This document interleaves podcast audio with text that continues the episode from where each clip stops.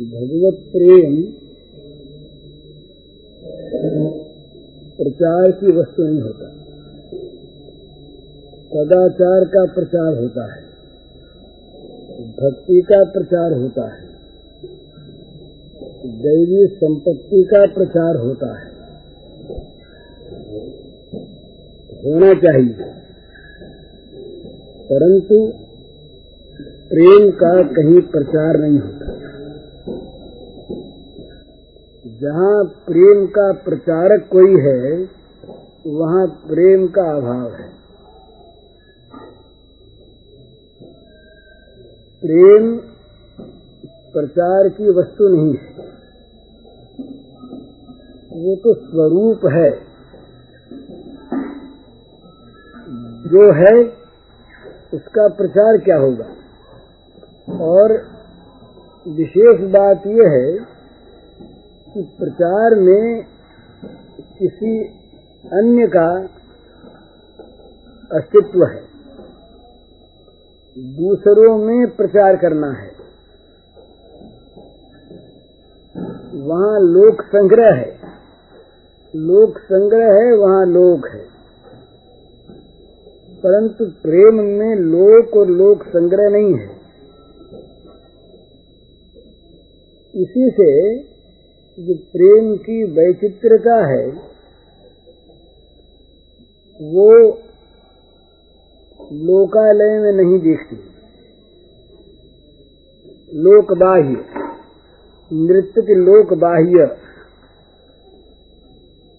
वो लोक से बहिर्भूत, लोकातीत, लोक कल्पना से रहित, केवल प्रेम राज्य है। अनन्य शब्द भी वहाँ ठीक ठीक काम नहीं करता। भाई, अनन्य भाव से भजो। अन्य है तो सही, पर अन्य का भाव नहीं है। दूसरे की सत्ता तो है, पर दूसरे का अपने मन में भाव नहीं। दूसरे के भाव से बचाकर अपने भाव की रक्षा करो। यह बड़ा ऊँचा साधन है। कोई संदेह नहीं इसमें। पर जिस प्रेम में निकुंज का नाम है, वो निकुंज का प्रेम ये नहीं है। निकुंज के प्रेम में किसी के अस्तित्व को अमान्य नहीं करना पड़ता। अस्तित्व है नहीं। है नहीं, वहाँ वहाँ तो बस वो प्रेमी और प्रेमास्पद दो के सिवा तीसरा कोई नहीं है। इसके बहुत मोटे मोटे संकेत मिलते हैं, जहाँ इस भाव का प्राकट्य नहीं है वहाँ भी। और इस भाव का प्राकट्य होता नहीं। जो अनुभव की वस्तु है, उसका वाणी के द्वारा वर्णन नहीं होता। हो सकता नहीं। मुँह का स्वादनवत कहा नारद जी ने मुँह का स्वादनवत कहा, भाई, प्रेम कैसा होता है तो बोले मुँह का स्वादनवत गूँगे के स्वाद की तरह स्वाद का अनुभव गूँगा करता है। पर स्वाद आया भी ये भी नहीं बता सकता। कैसा स्वाद है ये तो बता नहीं सकता, बोली वाला भी। क्योंकि मन के, मन की भाषा के लिए शब्द नहीं होते। मन की भाषा तो मन की भाषा से समझी जाती तो जहाँ ये प्रेम राज्य है, वहाँ पर निर्बाध, निरंकुश, बिना किसी संभ्रम सम्मान की आशंका के भय रहित वो लीला होती और वो लीला न किसी दूसरे की कल्पना करती है न किसी दूसरे की आवश्यकता समझती है, और जहाँ दूसरे की कल्पना नहीं, वहाँ भय संकोच का कोई काम नहीं।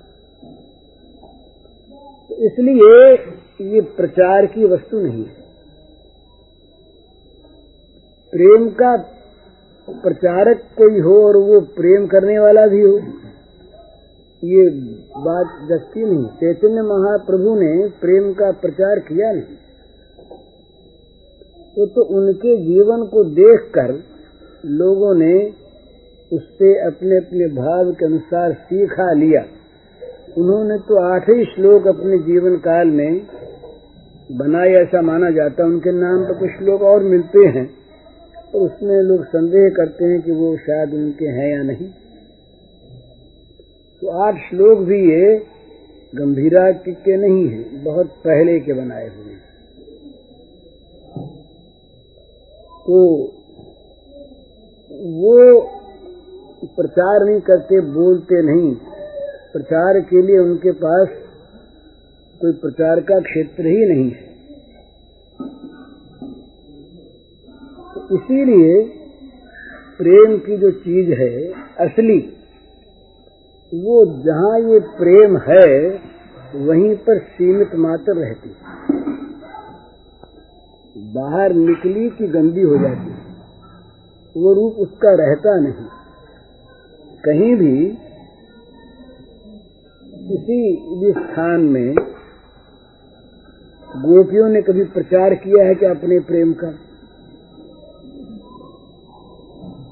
कभी प्रचार किया ही नहीं, बल्कि यहाँ तक वो चीज़ गुप्त है प्रच्छन्न है, इतना जानते हैं गोपियों के साथ भगवान का अत्यंत स्नेह का, प्रेम का भाव था। पर वो क्या था, कैसा था? इस बात को उन गोपियों के अतिरिक्त दूसरा कोई नहीं जानता। सुखदेव जी ने देखा उसको, भगवान की कृपा से कुछ बताया। महाभारत में लोग कहते हैं, भाई, गोपियों की बात नहीं है। तो गोपियों की बात आती कहाँ से? महाभारत का जो क्षेत्र है, वो क्षेत्र तो प्रचार का क्षेत्र है। वहाँ पर प्रेम का क्षेत्र नहीं है। वहाँ इतना जानते हैं, जब बड़ी विपत्ति में पड़ी द्रौपदी तो द्रौपदी ने गोपी जनक प्रिय कह करके भगवान को पुकारा। इसलिए एक भाव था गोपी के लिए भगवान के हृदय में जो स्थान है, वो स्थान और के लिए नहीं है। इसलिए पहली पुकार में द्वारका द्वारकावासी तो कह दिया, फिर कहने के बाद यह आया कि द्वारकावासी भगवान जो हैं, ये तो बड़े ऐश्वर्यवान हैं, बड़े बलवान हैं, बड़े समर्थ हैं, सब कुछ कर सकते हैं। पर वो प्रेमी के लिए दौड़ करके भी आवे या ना आवे तो गोपी जनक प्रिय ये द्रौपदी के मुँह से शब्द संबोधन निकला। गोपी जनक प्रिय कह के पुकार की। परंतु शिशुपाल को ये ये भी पता नहीं कुछ क्या, इसीलिए वो और सब गालियाँ दे गया। पर ये गाली नहीं दी। तो ये क्यों नहीं? ये प्रचार की चीज़ नहीं। इसका प्रचार नहीं होता। ये तो अनुभव होता है, अनुभव होता है जहाँ वहाँ भावांतर की कल्पना नहीं है। और भावांतर जहाँ नहीं है, वहाँ प्रचार कहाँ से आवेगा? अनुभूति का प्रचार नहीं है। वहाँ तो नित्य नित्य अनुभव है। उसमें ऐसी बात लोगों से मैं कहनी है, ये लोगोपकार करना है, लोगों को इस मार्ग में लगाना है, लोगों का उद्धार करना है अपना उद्धार करना है, मोक्ष की प्राप्ति करनी है, सदाचार का विस्तार करना है, वे लोगों का लाभ होगा, इसलिए तुम बताओ, प्रचार करो। ये सब चीज़ें वहाँ से अलग हैं। इनका महत्व है अपने स्थान में। परंतु वहाँ, उस क्षेत्र में, ये सब चीज़ें अत्यंत नगण्य हैं। इनके लिए वहाँ पर कोई स्थान नहीं। लोक हो तो लोकालय हो। लोकालय हो तो लोक लो, लोक संग्रह हो। लोक संग्रह के भगवान जो हैं भगवान एक ही हैं। पर ये गीता में भी जहाँ शरणागति और कर्म का अंतर है वहाँ भगवान तीसरे अध्याय में स्पष्ट शब्दों में कहते हैं कि लोक संग्रह के लिए लोक संग्रह मेवा मेवाती संपशन लोक संग्रह को देखते हुए भी कर्म करना चाहिए। मुझे आवश्यक नहीं। नान वाप्तम वाप्तव्यम। वर्त एवं कर्मणि। मुझे कुछ पाना नहीं है, परंतु मैं भी कर्म करता हूँ। मैं न करूँ तो दे युरे में लोका न कुरियाम कर्म चेद हम मैं यदि कर्म न करूँ तो लोग उत्सन्न हो जाए, मेरी देखा देखी लोग कर्म छोड़ दें। तो वहाँ पर भगवान किस रूप में बोलते हैं? लोक नेता के रूप में, लोक के नायक के रूप में उसका परिचय देते हैं। साफ़ शब्दों यद्यदाचरते श्रेष्ठ तत्त देवे रोजना हेत प्रमाणम कुरुते, लोक सदनुवर्तते लोकों में जो श्रेष्ठ पुरुष होते हैं, वहाँ श्रेष्ठ पुरुष बोलते हैं ये लोग नायक बोलते हैं, जिनको लोग मानते हैं। तो कहते हैं कि जो जो काम श्रेष्ठ पुरुष करते हैं, और लोग उसकी नकल किया करते हैं। तो मुझे कुछ चाहिए नहीं, पर मैं श्रेष्ठ पुरुष हूँ लोग नायक हूँ। मेरी देखा देखी लोग कर्म करेंगे, और मैं यदि ठीक ठिकाने से कर्म न करूँ तो लोग कर्म करना छोड़ देंगे। इसलिए लोग उत्सन्न हो जाएगा इस अतएव मुझे कर्म करना पड़ता है। ये भगवान बोलते हैं। और वही भगवान, जब एकांत में लेते हैं अर्जुन को, कहते हैं, बस तत्व बख्शामी तेहतम इष्टोसी में दृढ़ मिति तुम मेरे अत्यंत प्रिय हो तो तुम्हारे हित के लिए मैं कहता हूँ और कैसी बात कहता हूँ, सर्वगुहितम, छिपी से छिपी बात तुमसे कहता हूँ, तुम सब धर्मों को छोड़ दो। कहा कहा तो स्वयं धर्म छोड़ने को तैयार नहीं। लोग की रक्षा के की कहा कहते सब धर्मों को छोड़ दो। यहाँ ये दूसरे स्तर की चीज़ है। प्रेम इससे और ऊँची चीज़। वहाँ पर तो ये धर्मा धर्म का प्रश्न नहीं सर्व धर्म छोड़ने का सवाल नहीं। वहाँ तो एक पवित्रतम जो प्रेम धर्म है उसमें दीक्षित जो व्यक्ति होते हैं, उसकी दीक्षा ली नहीं जाती, कान नहीं फूके जाते, मंत्र नहीं लिया जाता। वो तो वो तो हृदय का मंत्र होता है। उस मंत्र में बस वो उसका जीवन मंत्रमय हो जाता है। वो तत्पूत प्रेममय जीवन। तो उस जीवन में, उस प्रेममय जीवन में न लोक है, न लोक संग्रह है न किसी दूसरे को देखना है, न कोई दूसरा है। तो इस अवस्था में वहाँ पर जो निर्बाध, बिना किसी भय के, बिना किसी आशंका के, जो दिव्य भावों का प्राकट्य होता है, वो सब भाव ही प्रेम के भाव हैं। और ये जहाँ पर होता है, उसी का नाम निकुंज है। निकुंज का मतलब है जहाँ भगवान और भगवान की प्रकट लीला, जगत भी लीला है, ये भी लीला ही है, पर ये लीला उनकी मायाकृत लीला है। और वो लीला उनकी स्वलीला है। इसमें उसमें बड़ा अंतर वहाँ स्वयं ही वे अपने आप में अपने आप को द्विधा करके और अपनी ही लीला में आप वहाँ पर संलग्न रहते हैं। रसमय वहाँ पर रस का प्राकट्य करते हैं और रसानुभूति करते हैं। तो इसलिए ये हम लोग जो बार बार में प्रेम प्रेम प्रेम प्रेम कहते हैं, ये तो हम लोग प्रेम का उपहास करते हैं और प्रेम का तिरस्कार करते हैं। जहाँ पर भोग में रति है, जहाँ पर संसार के विषयों का आकर्षण है, वहाँ पर इस दिव्य प्रेम की अनुभूति होना बड़ा कठिन है। क्योंकि वो वो वो पात्र ही ऐसा है कि जहाँ पर प्रेम आ नहीं सकता। प्रेम आ जाए तो पात्र बदल जाए ये, ये दूसरी चीज़ है। परंतु जहाँ पर वैसी पात्रता नहीं है वहाँ अगर प्रेम की बात आप करें तो प्रथम तो प्रेम की बात आप कर ही नहीं सकते। प्रेम की बात करने वाला प्रेम नहीं होता। बात करने वाला होता है। जो जो परस्पर की प्रेम चर्चा होती है, प्रेमियों की, वो अलग चीज़ है। उसका महत्व अपने बातचीत हुई थी कि वो तो वो प्रेमियों की, परस्पर की जो प्रेम चर्चा है, निर्मल, विशुद्ध प्रेम चर्चा। वो प्रेम चर्चा तो इस प्रकार की महान है कि उसके लवमात्र के साथ भी मोक्ष की तुलना नहीं होती। तुलयाम लवे ना न स्वर्गम ना पुनर्भवम। पुनर्भव मोक्ष की भी लवमात्र के भगवत प्रेमी के संग के साथ तुलना नहीं होती। पर वो कहने की बात नहीं कहने के लिए कहते हैं, सो बात नहीं है। वो तो उनके अंदर से प्रेम बोलता है। उनके अंदर से प्रेम सुनता है।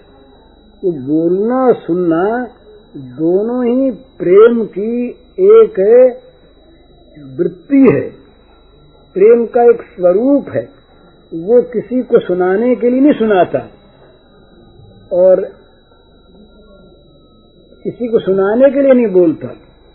वो सुना, वो सुनने के लिए नहीं सुनता। वो दोनों ही प्रेम की एक स्वरूप स्थिति है। तो वो अलग चीज़ है। लेकिन प्रेम की बात कोई वैसे कहे तो प्रथम तो प्रेम की बात कह नहीं सकता। और कोई कहेगा तो उसका दुरुपयोग होगा। उसका ठीक ठीक अर्थ समझ में नहीं आवेगा। और बुद्धि उसकी अपनी है ना सुनने वाले की। तो अपनी बुद्धि के अनुसार उसको उस कांटे पर तोलेगा। और उसके तौल में जैसा आवेगा वैसा हो ईमानदारी से कहेगा, ये ईमानदार आदमी की बात है। जो दूरदर्शी होते हैं, उनकी बात तो दूसरी है। ईमानदार आदमी भी ये इस प्रकार की बात तो वो कह सकेगा। इसलिए वो ये हृदय की चीज़ है। प्रेम जो है, ये हृदय की चीज़ है। प्रचार की चीज़ नहीं, व्याख्यान की चीज़ तो है ही नहीं। ये बिल्कुल प्रचार की चीज़ नहीं है। इसमें प्रचार करने से लोग जो है विषय भरी आँख से वो अपने आप को देखेंगे और उसको देखेंगे। अब गोपी में क्या भाव था? इसको जानना तो गोपी हृदय के लिए संभव है। पर हम जब गोपी के बाहरी वर्णन को पढ़ेंगे तो हमारा, हमारी जैसी विचारधारा है, उसके अनुसार हम उसका दर्शन करेंगे। और उसका दर्शन करके हम उसमें नाना प्रकार की दोष कल्पना कर लेंगे अपनी भावना के अनुसार। समझ तो अपनी? हमारे पास ऐसे बहुत पत्र आते हैं। कल ही एक पत्र आया है कि राधा श्री कृष्ण की विवाहिता पत्नी थी या नहीं? तो विवाहिता पत्नी थी या नहीं, ये सवाल कहाँ आता है? जहाँ ये जगत है। अगर विवाहिता पत्नी नहीं थी तो श्री कृष्ण का उसके साथ प्रेम करना पाप था। ये सवाल कहाँ है? जहाँ ये स्थूल शरीर सामने हमारे है। ये पाँच भौतिक देह हमारे सामने है। हम जहाँ राधा को पंच पाँच भौतिक देहधारी स्थूल पिंड मानते हैं तो श्री कृष्ण को ऐसा ही मानते हैं। तो उनकी एक सामाजिक मर्यादा मानते हैं। उनका एक लोक धर्म मानते हैं। वही ये प्रश्न आता है। लेकिन जहाँ राधा भाव है, वहाँ तो इस प्रकार के प्रश्न की कोई गुंजाइश नहीं होती। वहाँ तो ऐसा प्रश्न आता नहीं। तो ये प्रश्न क्यों आता है? वो चीज़ तो सामने आई और समझा उसको अपनी आँख से। हमने देखा, वैसा समझा। समझा तो हमारे अंदर दोष कल्पना हुई। दोष कल्पना हुई, भागवत ने इसके संकेत किए हैं। भागवत में, आत्मा रामो प्योरी रमत, ये कहा भगवान के। तो वो, वहाँ ये शंका हुई, परीक्षित को शंका हो गई, औरों के बाद छोड़ दीजिए वहीं पर वो कथा बंद हो गई। सुखदेव जी ने वहीं पर उसका, उसको उसको समाप्त कर दिया कथा को। परीक्षित ने कहा, महाराज, ये धर्म के लिए, उनका अवतार, धर्म रक्षा के लिए धर्म रक्षा के अवतार वाले श्री कृष्ण उसको याद रहे। परीक्षित की स्मृति में उस समय थे, धर्म रक्षा के लिए अवतीर्ण भगवान। प्रेमी भगवान के हृदय में ही थे। तो भगवान के संबंध में जो युक्त युक्त उत्तर होता है, ये सुखदेव जी ने दे दिया कि भाई, जो तेजवान है, उनके लिए दोष नहीं होता। अग्नि सब कुछ खा जाता है तो अग्नि को कोई दोषी मानता है क्या? अग्नि में कुछ भी डाल दे। शंकर ने विष पी लिया तो शंकर मरे क्या? ये तो उन्होंने भगवान की भगवत्ता की महिमा बताई। फिर एक और संकेत किया, ज्ञान का संकेत किया, कि भाई देखो, भगवान में औपपत्य की कल्पना नहीं होती। गोपियों के पतियों के आत्मा कौन है? गोपियों के पतियों के जो आत्मा है, वो श्री कृष्ण के और कोई है क्या? तो पति रूप में गोपी जिसको मानती है, वो श्री कृष्णातिरिक्त और कोई है क्या? ये संकेत किया। इस पर भी परीक्षित ने प्रश्न नहीं किया फिर इस संबंध में जानने का। तब कहा, भाई, ये तो वो चीज़ है जिससे हृदय रोग का नाश होता है। तो तुम जो समझते वो चीज़ है ही नहीं। ये तो तुम तो हृदय रोग को लेकर बोल रहे हो। तुम तो हृदय में इस रोग की कल्पना करके बोल रहे हो। और ये तो हृदय रोग का नाशक है। बस ये कह करके हृदय रोग का नाशक कह करके और उस इस प्रसंग को समाप्त कर दिया सुखदेव जी ने वहाँ पर। तो परीक्षित भी इसके योग्य नहीं थे। कि उनके सामने सारी चीज़ सुखदेव जी कहते। सुखदेव जी के हृदय में तो उस समय भाव आ गए। सुखदेव जी का जो हृदय था, वो तो छलक रहा था इन भावों से। पर सुखदेव जी की भावधारा वहीं पर बंद हो गई। क्यों बंद हो गई? कि परीक्षित भी पात्र नहीं जचा तो क्यों? ये शंका क्यों हुई?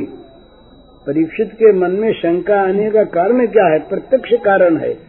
परीक्षित वहाँ पर जिन भगवान की बात सुखदेव इस समय कह रहे थे, वो भगवान परीक्षित की कल्पना में नहीं तो इसलिए कोई कहीं भी जब प्रेम की बात कहता है तो वो किस राज्य में बैठ करके कहता है, इस बात को सुनने वाला जानता ही हो, वो भी उसी राज्य में हो, ये आवश्यक नहीं है। इसलिए वहाँ पर उल्टा परिणाम उसका होता है उसकी विपरीत समझ धारणा हो जाती है, उस धारणा को लेकर वो और भी अलग हो जाता है। ऐसा हमने तो देखा है। कहीं ऐसे लोग थे जो बहुत अच्छा भाव रखते थे, और किसी ने उनके सामने कोई अपनी जान में विशुद्ध अंतरंग बात कह दी तो उनका भाव और कम हो गया। यदि उनमें वैसी चीज़ होती, वही भाव होता, वही भाव होता तो उनकी श्रद्धा बढ़ती, उनका भाव बढ़ता। परंतु हमने, हम प्रत्यक्ष हमने देखा, भाव घटा। घटा। बल्कि विपरीत धारणा हो गई। कहने वाले के प्रति विपरीत धारणा हो गई।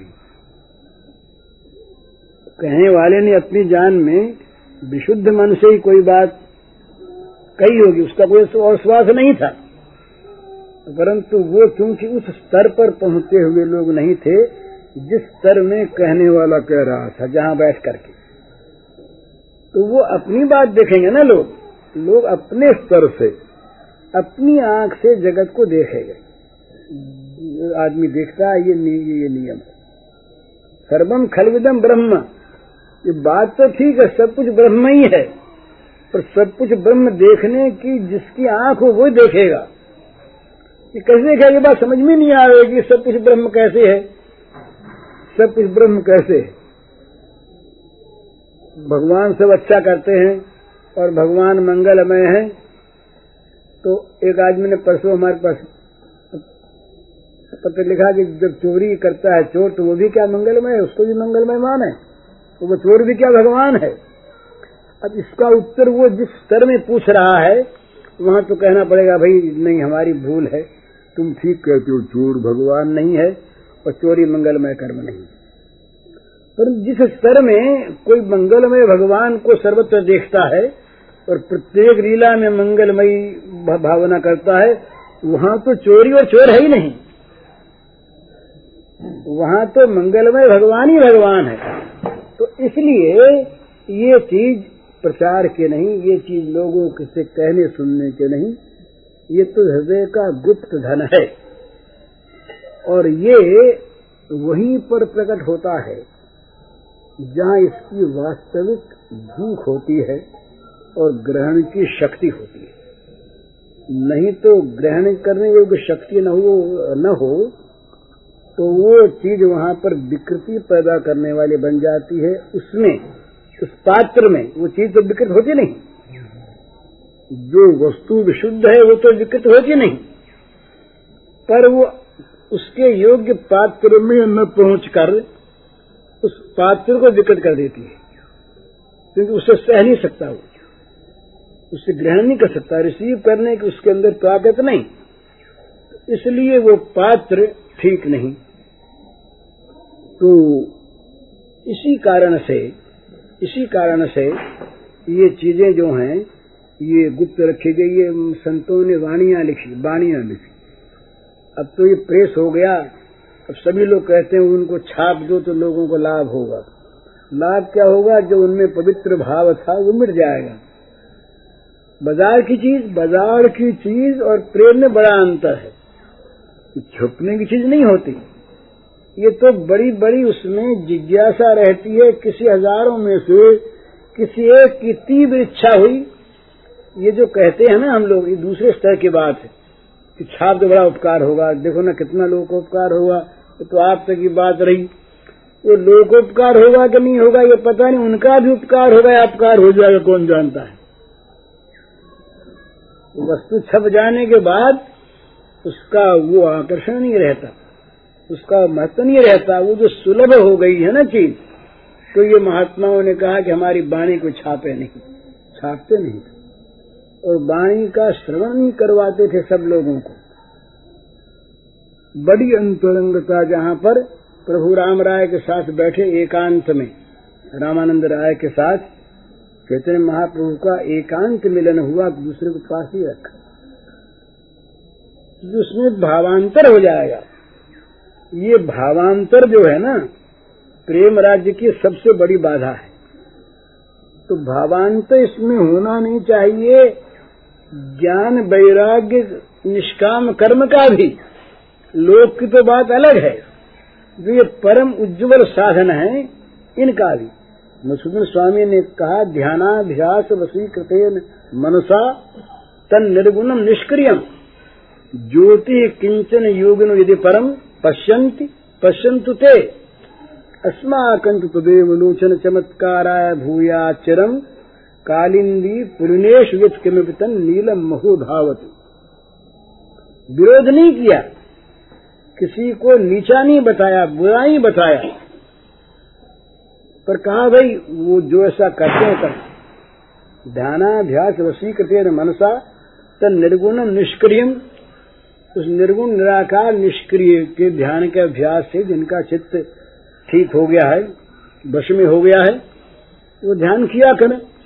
अगर कोई परमात्मा की ज्योति का हृदय में दर्शन करते हैं तो वो किया करें। लेकिन हम लोगों के लिए तो अस्माकंत तदेव लोचन चमत्काराय भूयाचरण कालिंदी पुलिनिषुत किमुक्तन नीलम महोधावती कालिंदी तट पर यमुना के किनारे किनारे जो नीला नीला तेज एक फुदकता दौड़ता रहता है हमारे लिए तो। कृष्णात् परम क्योंकि तत्व महम न जान। ये नहीं कहा कि कृष्ण कौन से कृष्ण परम तत्व है खोल दिया इसको। वो तत्व रहस्य दूसरी चीज़ वो नहीं यहाँ पर। यहाँ तो क्या, किसमें रहती है। वंशी विभूषित करात नवनीर दाभात पीताम्बरात और बिंब फलाधरुष्ठात पूर्ण सुंदर मुखात अरविंद नेत्रात कृष्णात। ये ये नहीं कि जो सब में व्यापक श्री कृष्ण है, जो अनंत गुणगणशील हैं, ये नहीं। ये सौंदर्य माधुर्य वाले, बंशीभूषित करा नवनीर गाभात पीताम्बरात अरुण फलाधरोष्टात पूर्ण सुंदर मुखात अरविंद नेत्रा कृष्णात। ये कृष्ण। इस प्रकार के कृष्ण इनसे परे कोई और तत्व हो तो उसे हम नहीं जानते। मधुसूदन स्वामी कहते तो ये इसमें जो भावांतर है, वो ज्ञान कर्मादि का भावांतर भी प्रेम को सहन नहीं होता। प्रेम जो है, ये ज्ञान कर्मादि के भावांतर को भी सहन नहीं करता। जगत तो वहाँ रहता नहीं, दिव्य लोक लोकादि वहाँ रहते नहीं। कर्तव्य कर्म वहाँ रहता नहीं। कर्तव्य कर्म बड़ा अच्छा इसका विरोध नहीं है। कर्तव्य कर्म करने की बड़ी आवश्यकता, कर्तव्य छोड़ दे आदमी तो क्या करेगा? पर वहाँ कर्तव्य कर्तव्य नहीं है। वहाँ धर्मा धर्म नहीं तेज लोक धर्मान। धर्म सतम तेज लोक धर्मान। सारे लोक धर्मों का वहाँ परित्याग हो गया अपने आप। वो भगवान ने कहा कि मदर मदचित जय का ता मन मनस का मत प्राण। वो मेरे मन वाली मेरे प्राण वाली और मेरे लिए उनके जो अपने काम थे, वो उनके छूट गए, उनको उन्होंने छोड़ दिया। तो वो लोक धर्म ही नहीं रहा। तो वहाँ पर जो प्रेम धर्म है एक, उसका ऐसा पूर्णाधिपत्य होता है कि उसमें किसी भावांतर की गुंजाइश नहीं होती, सहन नहीं होता। इसीलिए वो दूसरी बात सुनना, कहना, सोचना। नहीं चाहता, उसके लिए संभव नहीं है। वो किसी का तिरस्कार नहीं करता, किसी में नीचा भाव नहीं देखता। पर वो किसी की कल्पना नहीं करना चाहता ना। तो वहाँ पर ये प्रेम का वास्तविक उदय होता है और जहाँ इस प्रकार के प्रेम का उदय होता है, वही निकुंज है।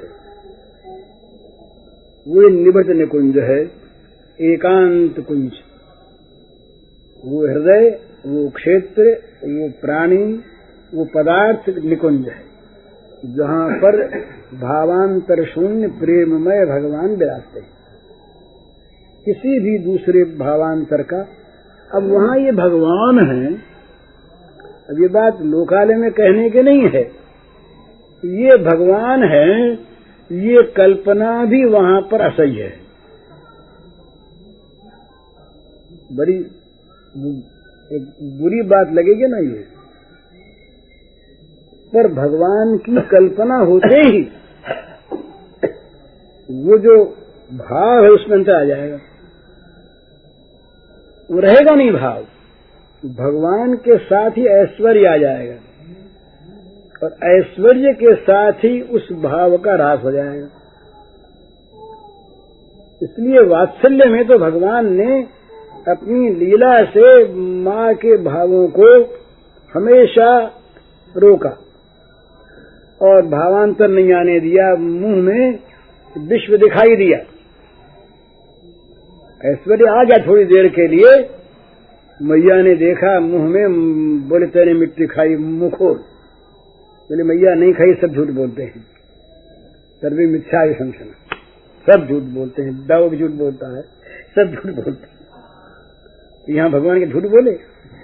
जिस भाव में भगवान बोल रहे थे उस भाव में मिट्टी उट्टी कुछ नहीं है। तो ठीक बोले। तो अब माँ को फिर ऐश्वर्य शक्ति ने देखा, कुछ दिखा दें। तो क्या खोल मुँह। मिट्टी देखेंगे तो मिट्टी का सारी मिट्टी दिखा दी अंदर। तमाम विश्व ब्रह्मांड तमाम मुख में, उसमें फिर वो मथुरा मंडल भी, उसमें गोकुल भी, उसमें नंद बाबा का घर भी, उसमें वो कक्ष भी जशोदा मैया भी और श्याम सुंदर भी। वो लगती लिए वहाँ पर मैया खड़ी। अंदर देखा। तो मैया को एक बार जरा सा ऐश्वर्य का भान हुआ। भगवान ने देखा, ठीक नहीं तो बस वहीं पर लीला शक्ति ने मैया के मन में ये भाव ला दिया। अरे, ये तो राक्षसों का कोई न कोई उपद्रव है। राक्षस बहुत आते हैं, वो मायावी लोग हैं। तो ये नहीं, मेरे बच्चे के मुँह में सब क्या है? ये कुछ नहीं। ये तो वही निर्दोष है। वो दो अंगुल रस्सी छोटी रह गई नहीं बंधी। और जब मैया ने अपनी साधना, अपने परिश्रम को विफल मान लिया श्री कृष्ण पर आश्रित हो गई। दो अंगुल की वो कमी दूर हो गई, भगवान बंध गए। तब मैया ने सोचा कि अरे तो बंध गया ना। इसमें कुछ होता तो बंधता थोड़े ही। ये तो नाच कूद रहा था तो मैं ठीक गांठ लगा नहीं सकी। इसलिए नहीं बता नहीं, ये तो वही बच्चा है जो पहले था। पहले नहीं बता रहा, अब बंद गया। तो क्या कारण है? कोई पहले दूसरा था, दूसरा तो नहीं आ गया। ये तो मैं गांठ लगा नहीं सकी ठीक। तो वहाँ भगवत्ता प्रकट नहीं होती। तो इस प्रेम में भगवत्ता भी असह्य होती। है भगवत्ता की गुंजाइश नहीं रहती प्रेम में। अन्य भावांतर की बात दूसरी। भगवान भगवान है ये भाव भी वहाँ नहीं आना चाहिए। ये बात का कहने में बहुत बुरी मालूम होती है और कहनी चाहिए भी नहीं। इसका अर्थ दूसरा भी लोग लगा ले, ले सकते हैं। परंतु वस्तु तो है ही है कि वहाँ वहाँ भगवान में भगवान की कल्पना भी भावांतर ला, ला देती है ज्ञानवान की बात तो अलग कहने पर भी नहीं आती। उद्धव ने बहुत समझाया समझाया उनको, गोपियों को, पर उनके समझ में बात आई नहीं। समझ में बात आई नहीं तो क्यों नहीं आई? इसलिए नहीं आई कि वहाँ प्रेम जो था, ये अपना पूर्ण साम्राज्य जमा चुका, वहाँ पर अन्य भाव के लिए, अन्य किसी के लिए स्थान नहीं। इसीलिए गोपियों के सिवा कहीं निकुंज लीला नहीं होती। निकुंज लीला और कहीं नहीं होती। जहाँ भावांतर है, वहाँ वो निकुंज बिखर जाता है। वो तो भाव का ही निकुंज है। जहाँ जहाँ केवल प्रेम भाव है, निर्मल, विशुद्ध, विशुद्धानुराग, वहीं पर वो प्रेम ही निकुंज बना है। तो जहाँ भावांतर है वहाँ निकुंज नहीं रहता लोक आ जाता है। लोक में और निकुंज में यही अंतर है। निबच निकुंज का अर्थ क्या है? जहाँ लोक नहीं है। केवल प्रेमी प्रेमास्पद है। लोक नहीं है। लोक के लिए वहाँ पर स्थान नहीं है। लोक वहाँ आ नहीं सकता। बात हुई थे ना कि भगवान विष्णु भी वहाँ पर भावांतर लाने वाले हैं। तो श्री कृष्ण भी यदि कहीं भगवान बन के खड़े हो जाएँ तो वो भी भावांतर लाने वाले। सब लोग चाहते हैं भगवान को भगवान जाने। पर ये प्रेम चाहता है कि भगवान है कि नहीं, हमें मतलब नहीं। भगवान हो चाहे न हो, हमारे अपने हैं, हम उनके। बस वो चाहे कोई हो। कोई हो। विशुद्ध प्रेम में कौन क्या है, ये जानना आवश्यक नहीं होता। ये जानना जहाँ आवश्यक होता है, वहाँ उस ज्ञान वाली चीज़ से प्रेम है। इससे प्रेम नहीं है। तो गोपी इस भावांतर से शून्य, सर्वथा और सर्वदा प्रेम रूपा है। इसीलिए भगवान की निकुंज लीला श्री गोपी मंडल में ही सिद्ध होती है, अन्यत्र नहीं। और इसका कोई विरोध करे तो ठीक करता है। वो जिस स्तर की बात कहता है, वहाँ गोपी मंडल है नहीं। और वहाँ गोपी मंडल को ले जाया जाए तो विरोध की वस्तु है ठीक। ठीक विरोध की वस्तु गीता के तीसरे अध्याय में गोपी मंडल नहीं आ सकता। अठारहवें अध्याय के अंत में उसका थोड़ा थोड़ा प्रवेश होता है। में नहीं आ सकता मंडल तो क्या गीता की दो चार पाँच छह शंका की चीज़ है। तो गीता दो चार पाँच तो नहीं है, पर भगवान की लीला अनंत है। कहीं वो कैसा स्वांग लाते हैं, कहीं कैसा स्वांग लाते हैं, कहीं कैसा स्वांग लाते हैं तो उनके स्वांग के अनुसार ही लीला का प्राकट्य हुआ करता है। तो इसलिए ये जहाँ विशुद्ध प्रेम है। विशुद्ध प्रेम चर्चा है। विशुद्ध प्रेमियों का संग है। वहाँ भावांतर के लिए गुंजाइश इसलिए इनका प्रचार न करके सदाचार का प्रचार करना चाहिए। राम भक्ति का प्रचार करना चाहिए। राम का प्रचार करना चाहिए। रामायण का प्रचार करना चाहिए जो सब में विशुद्ध भाव पैदा कर दे और सब के अंदर सदाचार बढ़ा दे। भोगों से प्रवृत्ति को हटा दे, इसकी आवश्यकता है। ये तो भित्ति है। आप ये समझिए कि ये मधुर जो है प्रेम, ये तो अंतिम रति है। दास रति के पहले शांत रस की आवश्यकता है और शांत में सारे काम हो जाते हैं, भूमिका तैयार हो जाती है। विषय आसक्ति विषय कामना स्व, ममता, ये शांत रस में सब विलीन हो जाते हैं। तब वो दास्य के योग्य होता है। क्यों ऐसी बात है? कि दास्य भाव में अपना स्वरूप सामने नहीं रहता। रहता केवल सेवा का स्वरूप।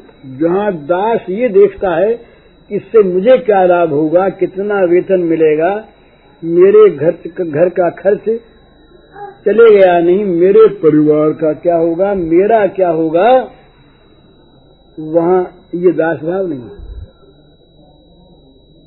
मालिक भली दिखाते हैं उसके घर को।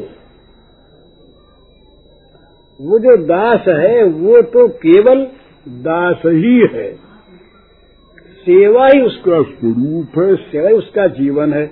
उसकी इंद्रियाँ, उसका मन, उसकी बुद्धि, सब के सब सेवा में संलग्न हैं। अपना विषय कोई नहीं चाहते। इसीलिए ये भक्तों ने, वैष्णवों ने, महात्माओं ने शांत रस को, दास रस के पहले भूमिका के रूप में ग्रहण किया है। शांत हुए बिना दास रस नहीं आता। दास से हुए बिना सख्य नहीं आता। ये क्रम नहीं है, सीधा भी माधुरी भाव हो सकता है, पर उसमें सब चीज़ें रहेंगी। जो सच्चा सख्य भाव है, उसमें दास और शांत दोनों रहेंगे ही। बात्सल्य में दास सख्य और शांत रहेंगे ही, और मधुर में चारों रहेंगे। वहाँ बात्सल्य भी है सख्य भी है दास भी है, शांत भी है। तो शांत से रहित प्रेम नहीं होता। ये समझने की चीज़ है। शांत भाव से रहित, प्रेम, वो प्रेम नहीं है, विकार का नाम प्रेम वहाँ पर है। अपनी इंद्रियों का विकार शांत नहीं, अपने मन का विकार शांत नहीं भूगाकांक्षा अपनी मिटी नहीं, संसार के प्राणी पदार्थों में मेरापन भरा हुआ बात बात में अहंकार नाचता है और स्वयं की जहाँ पर पद पद पर अनुभूति होती है, वहाँ दास्य भाव ही नहीं आवेगा तो शांत भाव भूमिका है। लेकिन जहाँ इस भाव की जागृति हो जाती है, मधुर प्रेम की, अनन्य प्रेम की, वहाँ फिर दूसरे के लिए गुंजाइश नहीं रहती। इसलिए ये प्रचार की वस्तु नहीं, प्रच्छन्न। गुप्त वस्तु है हृदय का अमूल्य धन है। और कुछ दिखाने की चीज़ नहीं। जैसे प्रतिव्रता और पत्नी का गात्र दूसरा नहीं देख सकता। इसी प्रकार से प्रेमी के प्रेम का दर्शन दूसरा नहीं कर सकता। वो प्रेमास्पद ही कर सकता है। प्रेमास्पद के लिए ही वो प्रेम है। प्रेमास्पद को दिखाना ही नहीं, उसकी संपत्ति वो प्रेम है। प्रेम कहीं दिखाया नहीं जाता। प्रेम का प्रचार नहीं किया, बोले हम तो भगवत प्रेम का प्रचार करते हैं। इसका अर्थ है हम भगवत प्रेम के नाम पर इस पाँच भौतिक पिंड का प्रचार करते हैं। इसका प्रचार करते हैं, प्रेम का तो प्रचार होता नहीं। वो तो गंगा बना देता है। वो तो बोलती बंद कर देता है। बोलेगा कैसे? बाचाल कैसे होगा वो? वो बाचाल नहीं होता व्याख्यान दाता प्रेमी नहीं होता। बहुत बड़ा लेखक प्रेमी नहीं होता। ये जो दार्शनिक विद्वान अपना लिखते हैं वो अलग चीज़ है। पर जहाँ प्रेम है वहाँ पर उसको उसको लिखने की गुंजाइश कहाँ है? तो, तो चैतन्य महाप्रभु का जो भाव है वो वहाँ पर पागल है। पागल है। पागल हो गया। सिर फोड़ लेता है जाओ जाओ भाई। वो सिर फोड़ लेता है। दीवार की वो ना घिसता है। चैतन्य इतना बड़ा विद्वान ये गंभीरा में आता है वो रगड़ लेते थे अपने चेहरे को दीवार से। श्री कृष्ण के वियोग में वो क्या दया की बात तो थोड़ी ही है। वो तो प्रेम का मूर्तिमान विग्रह है। उनके रोने से आँसू का फुवारा छूटता भागवत में कहा भुवनम पुनाथ मद भक्ति युक्त तो भुवनम।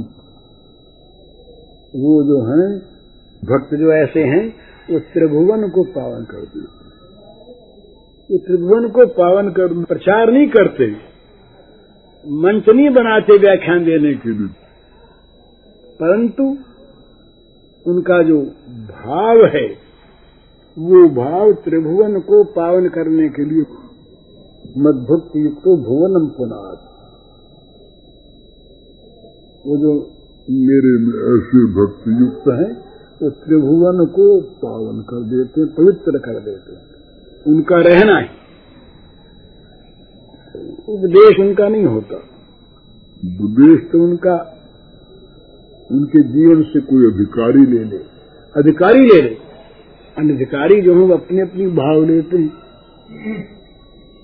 बोले चैतन्य ने जात पात को मिटा दिया। आज के लोग लेंगे बोले इस, इस, इसमें वो आदर्श है। अरे जात पात थी कहाँ वहाँ पर जात पात के क्षेत्र में जब तक वो थे तब तक जात पात मिटाया नहीं। और जब जात पात रही नहीं रह गए श्री कृष्ण और प्रेमी श्री कृष्ण में जात वो जात पात से ऊपर उठे हुए हैं। तो जात पाँच से ऊपर उठे हुए हैं वहाँ जात पाँच की बात आ, आती कैसे? पर हम उनकी जात पाँच छोड़ने को लेकर के अपने जात पाँच छोड़ दे। तो अपने स्तर की चीज़ है।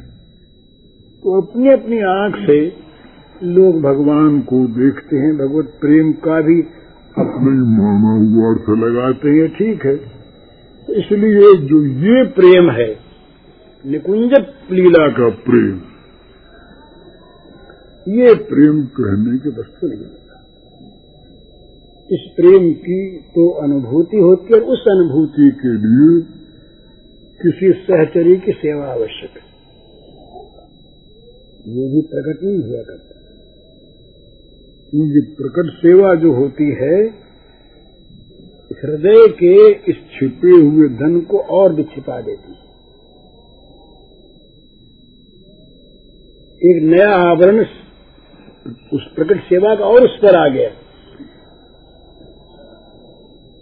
तो इसलिए ये जो चीज़ है, ये बस हृदय में ही भगवान का जो ये लीला विलास है, ये नित्य है। ये कभी हुआ था सो नहीं है। पर इसको देखने की हमारी चाह ही नहीं है।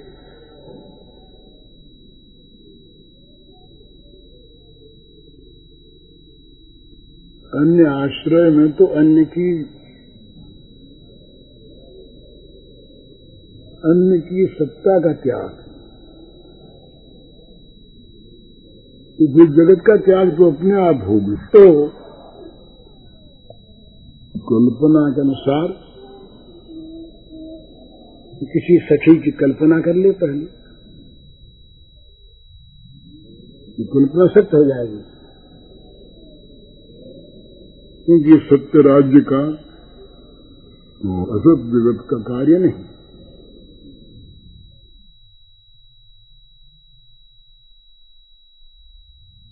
उस कल्पना के अनुसार अपने को उसके अनुगत बना ले।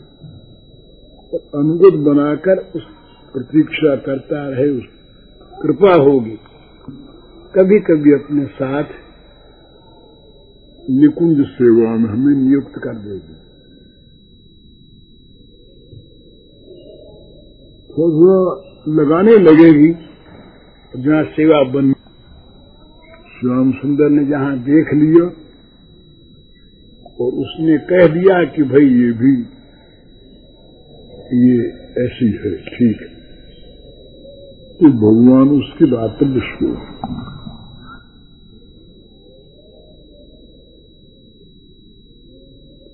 ये भगवान सर्वांतर्यामी है। पर वहाँ अपने प्रकाश नहीं करते थे।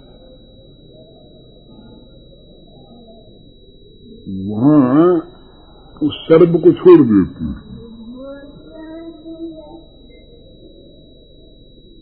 उस सर्वातीत भाव भी छिपा लेते हैं। वहाँ तो वो प्रेमास्पद है। सप्रेष्ठम लभते कहा तो ये नहीं कहा मोक्ष मिल जाएगा। ये नहीं कहा।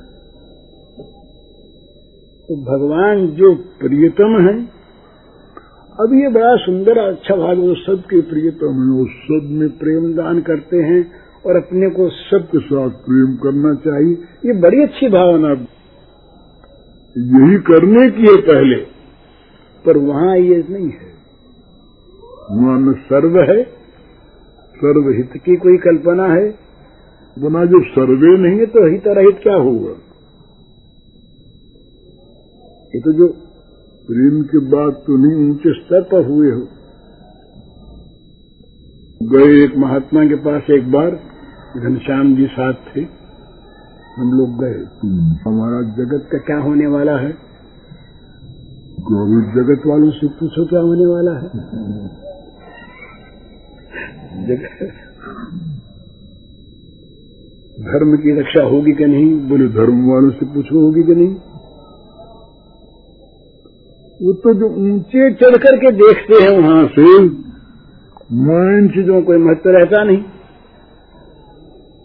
तो जहाँ इस स्तर पर ही महत्व नहीं रहता, वहाँ भगवत प्रेम की जो एकांत परिस्थिति है, वहाँ पर ये सर्व सर्वहित सर्व कल्याण ये कुछ नहीं रहता। तो वहाँ जो भगवान है, वो न तो सर्वरूप है, न सर्वातीत है।